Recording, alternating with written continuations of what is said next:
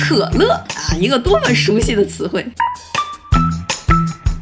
如果啊，你是一九零零年之后出生的小朋友，那可乐肯定是你童年美好回忆的一部分。它已经深入了地球人的骨髓，甚至被广大网友尊称为“快乐水”。可口可乐和百事可乐这两个卖糖水的公司，经过了半个世纪的商业大战之后，都成为了超过两千亿美金的商业巨头。现在啊，全球每天有超过十亿瓶的饮料消费都来自这两个大集团。他们到底是怎么样一步一步走到了今天这个双雄鼎立的局面呢？经过了什么风云变幻，使了什么招数？为什么股神巴菲特偏偏只钟爱可口可乐？今天呢，咱们跟小丽一起来聊一聊这个史上持续最长、长达百年的双雄营销战。一八八六年，可口可乐在美国的佐治亚州诞生。它的发明者是个药师，所以最开始它是当成药卖的，就有点像我们小时候喝的那种咳嗽糖浆。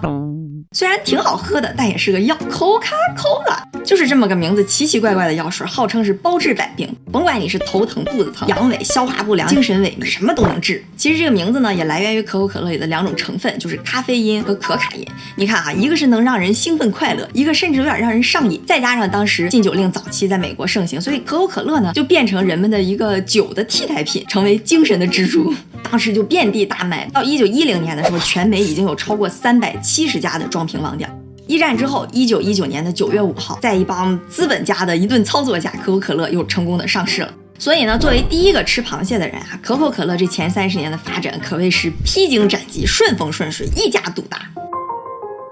你看，可口可乐赚钱赚的顺风顺水，那肯定有很多效仿者和竞争者，百事可乐就是其中之一。这个百事可乐的创始人呢，叫布拉德汉姆，我们就叫他小布。小布也是一个药师，他在一八九八年的时候就研制了一种胃药，就是助消化的。因为 Pepsi 在希腊语里边就是消化的意思。然后他为了把自己这个胃药卖得更好呢，就把它弄成了一个可乐味的，哎，就叫 Pepsi Cola。说白了就是可乐味的胃药。一九二三年，小布因为炒糖的期货爆仓，导致百事可乐破产。申请完破产保护呢，这个百事可乐就在那苟延残喘的活着，在接下来的八年里头被各种人卖来卖去，卖来卖去，在一九三一年的时候又破产，但这一次呢就被卖到了一个叫做查理古斯的大哥手里，我们就把它叫做谷歌。其实这个谷歌呀也来头不小，他当时呢是美国最大的糖果连锁店 Loft 的一个老板。这个连锁店呢一年就能卖掉四百万瓶可乐。最开始都是进可口可乐的货，但是就在他们的商业谈判当中呢，结下了一点小梁子，就让这个谷歌心里很不爽。他就一气之下说：“我买了百事可乐，然后就把自己所有这些连锁店里的可口可乐全都换成百事可乐。”他自己恐怕都没想到，就是因为他这个一气之下，竟然引发了长达百年的双雄商业大战。好，说到这儿哈，两边背景基本都已经介绍完毕了。可口可乐这个老大哥毫无疑问以先发优势，一比零领先。其实吧，在谷歌收购了百事之后，百事还是那一副半死不活的样，甚至谷歌自己这边都快濒临破产。他曾经还想把百事可乐卖给可口可乐，但那时候可口可乐是不可一世，非常的骄纵，连个价都不给报。迫于无奈，这个狗急跳墙的谷歌也是用尽了最后力气和钱来使了一个绝招，而就是这一招让百事可乐一战封神。这招就是价格战。其实一直以来啊，可口可乐的定价都是五分钱一瓶，竞争者、效仿者也都跟着老大哥五分钱一瓶。因为你想啊，他这些竞争者要是万一价格定高了，那肯定没人买。但是如果定的便宜点呢，也不一定能卖得出去多少。因为可口可乐那时候的品牌效应就已经很不错了，所以他们也都定五分钱。但是走投无路的谷歌，他就不信这个邪，他就想我要赌一把，我要降价，我不光要降，我还要对半砍。当时一九三零年前后，美国刚经历了大萧条，很多人觉得五分钱的可口可乐都太贵，于是百事可乐就打出了这么个广告语：同样的价钱，双倍的快乐，加量不加价，赶紧来抢购吧。当时还配了一个特别魔性的音乐，就那种 nickel nickel nickel nickel nickel 就是五分钱的意思。这广告语甚至还被翻译成五十五种语言，在全球的广播范围内传播，直击人心的广告语，加上这个魔性的音乐，瞬间就点燃了市场。于是，一九三三年，百事可乐就在美国和其他八十三个国家开设了三百一十三家分店。三年之后，每年就达到了两百万美金的净利润。转瞬之间，百事可乐从一个濒临破产的无名之辈，蹿升到全美第二大的汽水公司。而这时候呢，老大哥这边正忙着拓展他的国际市场业务，也不想被一个小喽啰把自己的价格搞得乱七八糟，牵一发而动全身，所以也就没怎么搭理这个来踢馆的百事兄弟。此战之后，百事可乐正式进入了可口可乐的视野，打破了之前一家独大的格局，百事扳回一城，一比一。充一下，虽说我们说他们是一比一，但其实那时候百事和可口可乐还是没法比的。可口可乐大概能有百分之四十的市场份额，但百事才百分之十。那接下来呢，就要轮到可口可乐老大哥出招了，那可真叫是不鸣则已，一鸣惊人。当时可口可乐董事长叫罗伯特·伍德拉夫，这是个非常传奇的人，也是可口可乐整个神话的缔造者，我们就把他叫做老罗。九三九年，二战打响。四一年，美国全面参战，糖价飞涨。美国政府为了满足军方的需求，还限制了民众这边糖量的消费。这对那些卖糖水的饮料厂商，那无疑是一个致命的打击。然而啊，自古乱世出英雄，老罗此战一炮走红。他当时就利用自己垄断性的地位，就开始大肆的宣扬自己的品牌文化，和爱国紧紧的绑在了一起。借助着在国际市场的这个产业链，竟然跟军方。达成了一个战略合作，来给美国的军队提供可口可乐这个饮料。于是，在艾森豪威尔的要求下，老罗就发布了这么个指令：不管我们的军队在世界哪一个角落，不管我们的成本有多么的高，我们都要保证美国的大兵能五分钱买到一瓶可口可乐。他能跟美国军方达成合作，估计可口可乐乐的鼻涕泡都快流出来了。于是，在这个艾森豪威尔的允许和支持下，可口可乐就开始四处建厂，每天都有上千万瓶的可口可乐被送到世界各地的美国军方手中。据统计，可口可乐公司在二战期间总共卖出了一百亿瓶可乐，其中百分之五十都是给军队提供。你看，这个美国士兵指定用水这个小红瓶可口可乐，紧紧的跟爱国、传统、家庭绑在了一起，就让远在战场的一些士兵啊，一喝可口可乐，立马就有了一种回家的感觉，那你想，这些人一辈子都会是可口可乐的死忠粉。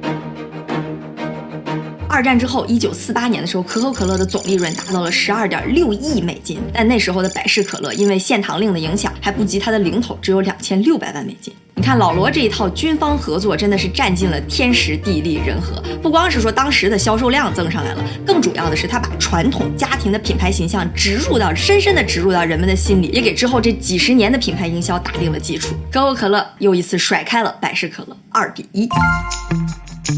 你说面对可口可乐这么一波猛攻，那百事干着急干瞪眼，但就是没办法。大哥好，你狠。但是啊，咱们说风水轮流转，二战之后，百事可乐又迎来了它的第二春。他想，既然你可口可乐一直走什么经典家庭这个路线，那我肯定不能跟你正面硬刚，我要另辟蹊径，我打年轻人。首先啊，百事。大量针对年轻人打造了广告，哎，我就随便说个意思啊，比如说年轻你就喝百事，百事新一代年轻人的选择，百事是给年轻人喝，年轻快乐喝百事。既然针对年轻人，那怎么能少得了找明星呢？上世纪五十年代的时候，正好电视在美国开始普及了，所以百事就找了当时最红的、最火的年轻人最喜欢的人来打广告做代言，甚至啊，当时百事的主席还娶了好莱坞的著名影星叫周艾什么玩意儿，然后这个影星呢，每次出镜的时候就在那花式喝百事，这。一招下来，效果是非常的好，所以百事后来也一直延续了这个策略。你看他都请过谁哈？Michael Jackson、麦当娜、贝克汉姆、布莱尼、张国荣、王菲、周杰伦，真的是数不胜数。当然，产品本身的包装上也要针对年轻人大调整。比如说，他就做了那种螺旋式的特别酷炫的瓶子，还把商标加入了蓝色，哎，都是年轻人非常蓬勃有朝气的颜色。口味呢也慢慢偏甜了一点，更符合年轻人的喜好。这么一整套营销做下来，百事就成功打造了一个叫做 Pepsi Generation，就让人们觉得喝百事可乐。哎，它就是一个非常年轻、有朝气、叛逆、自由这么一个形象。这两个可乐的文化和中心思想路线也基本形成了。红方这边就是传统的、经典的、家庭的，而蓝南方这边呢就是自由的、叛逆的、活泼的、年轻的。当然，这也形成了标签效应啊，就是你拿什么色的瓶儿，就能看出你是个什么样的人。就比如今天你要跟朋友去打球，你要拿一个红瓶开始喝可口可乐，你都不好意思出门。百事这一套营销策略来的精妙，不光是因为说它绕开了可口可乐主打的那个群体，更主要的是它看准了当时的人口红利。因为二战之后不正好是美国的婴儿潮爆发嘛，摇滚文化非常的盛行，大家就都叛逆自由，组合拳一打，让百事可乐的销量一路飙升。一九七零年的时候，可口可乐在软饮市场的市场份额是百分之二十九点七，而百事可乐追到了百分之十九点八。终于经过了七十年，百事可乐把自己拉到了大哥同一张桌上，可以平起平坐。打完了价格战，走完了差异化，也请完了明星，这时候百事可乐终于可以挺起腰板了，决定和老大哥可口可乐来个正面硬刚。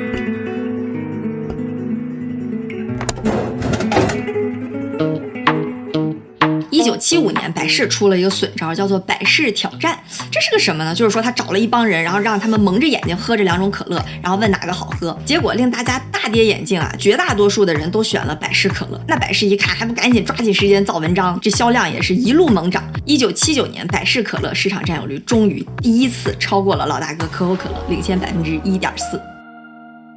更要命的，可口可乐自乱阵脚，一看这么个架势，自己也急了。他发现这个百事可乐比可口可乐要微甜一点，就自己也把自己持续了将近百年的配方给调甜了一点，想去迎合大众的口味。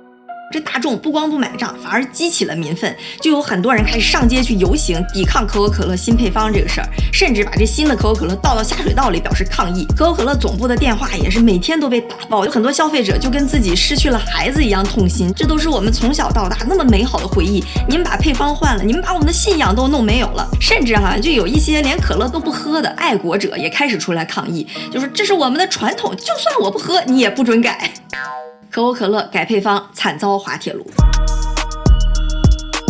其实啊，后来大家也慢慢的意识到了一些结论，就是一般在盲测的时候，大家都会偏好那种更甜一点、更刺激一点的东西。但是你喜欢喝第一口，不代表你喜欢一整瓶，对吧？不管怎么样，百事可乐这么一个损招，第一次实现了比分反超，三比二。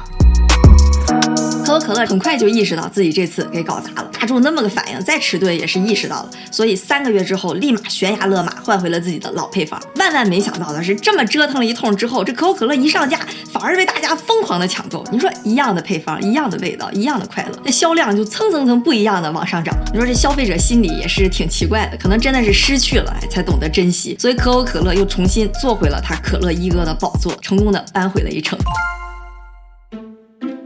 所以你看哈，蒙上眼睛大家喜欢喝百事，睁开眼睛你就喜欢喝可乐了，是不是？正好又说明了可口可乐它具有巨大的品牌价值，这也更坚定了他们往后要走传统、经典、家庭这种国民饮料的大众路线。这其实也是巴菲特巴老爷子一直钟爱可口可乐的原因。他从八几年买了可口可乐就一直持有，从来就没卖过。现在是他资产组合里排名第三的股票。不光哈是因为他自己爱喝，更主要的还是看中了它品牌价值。甭管你是百事挑战、千事挑战、万事挑战，我都选可口可乐。可口可乐，你可以把它叫可乐；但百事可乐，你只能简称百事，是不是？这个品牌价值拿捏的稳稳的。所以可口可乐这边就接着走它的品牌价值这个路线，我也不用请什么大明星，我就是要给人们塑造那种快乐、舒适、家庭的这种感觉就 OK 了。比如说，你看它的合作企业，像是麦当劳啊、AMC 啊，都是那种合家一起快乐、一起看电影、一起吃汉堡的这种欢聚时刻。不过话说回来啊，为了巩固它这个深入人心的传统形象，这广告费肯定也是没少花。可口可乐应该是现在世界上最能打广告的公司之一，每年的广告支出就有四十亿美金。当然，在这么一顿品牌价值的塑造下，可口可乐在可乐一哥的位置上就再也没有动摇过，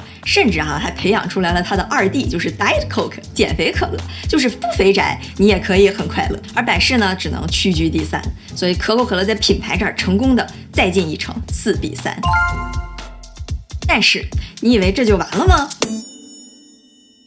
可口可乐在可乐这个战场上算是守住了，百事就想了，饮料这儿我干不过你，但我可以农村包围城市，在其他领域实现全面发展。其实啊，早在一九六五年，百事就跟乐视合并成了叫百事集团，然后开始拓宽其他商业领域的发展。之后，百事还一度持有过像肯德基、必胜客、Taco Bell 这种连锁性质的快餐店。现在很多家喻户晓的零食品牌，其实都是百事集团旗下的。二零二零年，它所有的营业收入里边，零食占了百分之五十五，真的是全面开花。事实上，如果我们看二零二零年这两个公司的全年营收，可口可乐这边有三百三十亿美元，而百事这边达到了七百多亿美金，整整是可口可乐的两倍有余。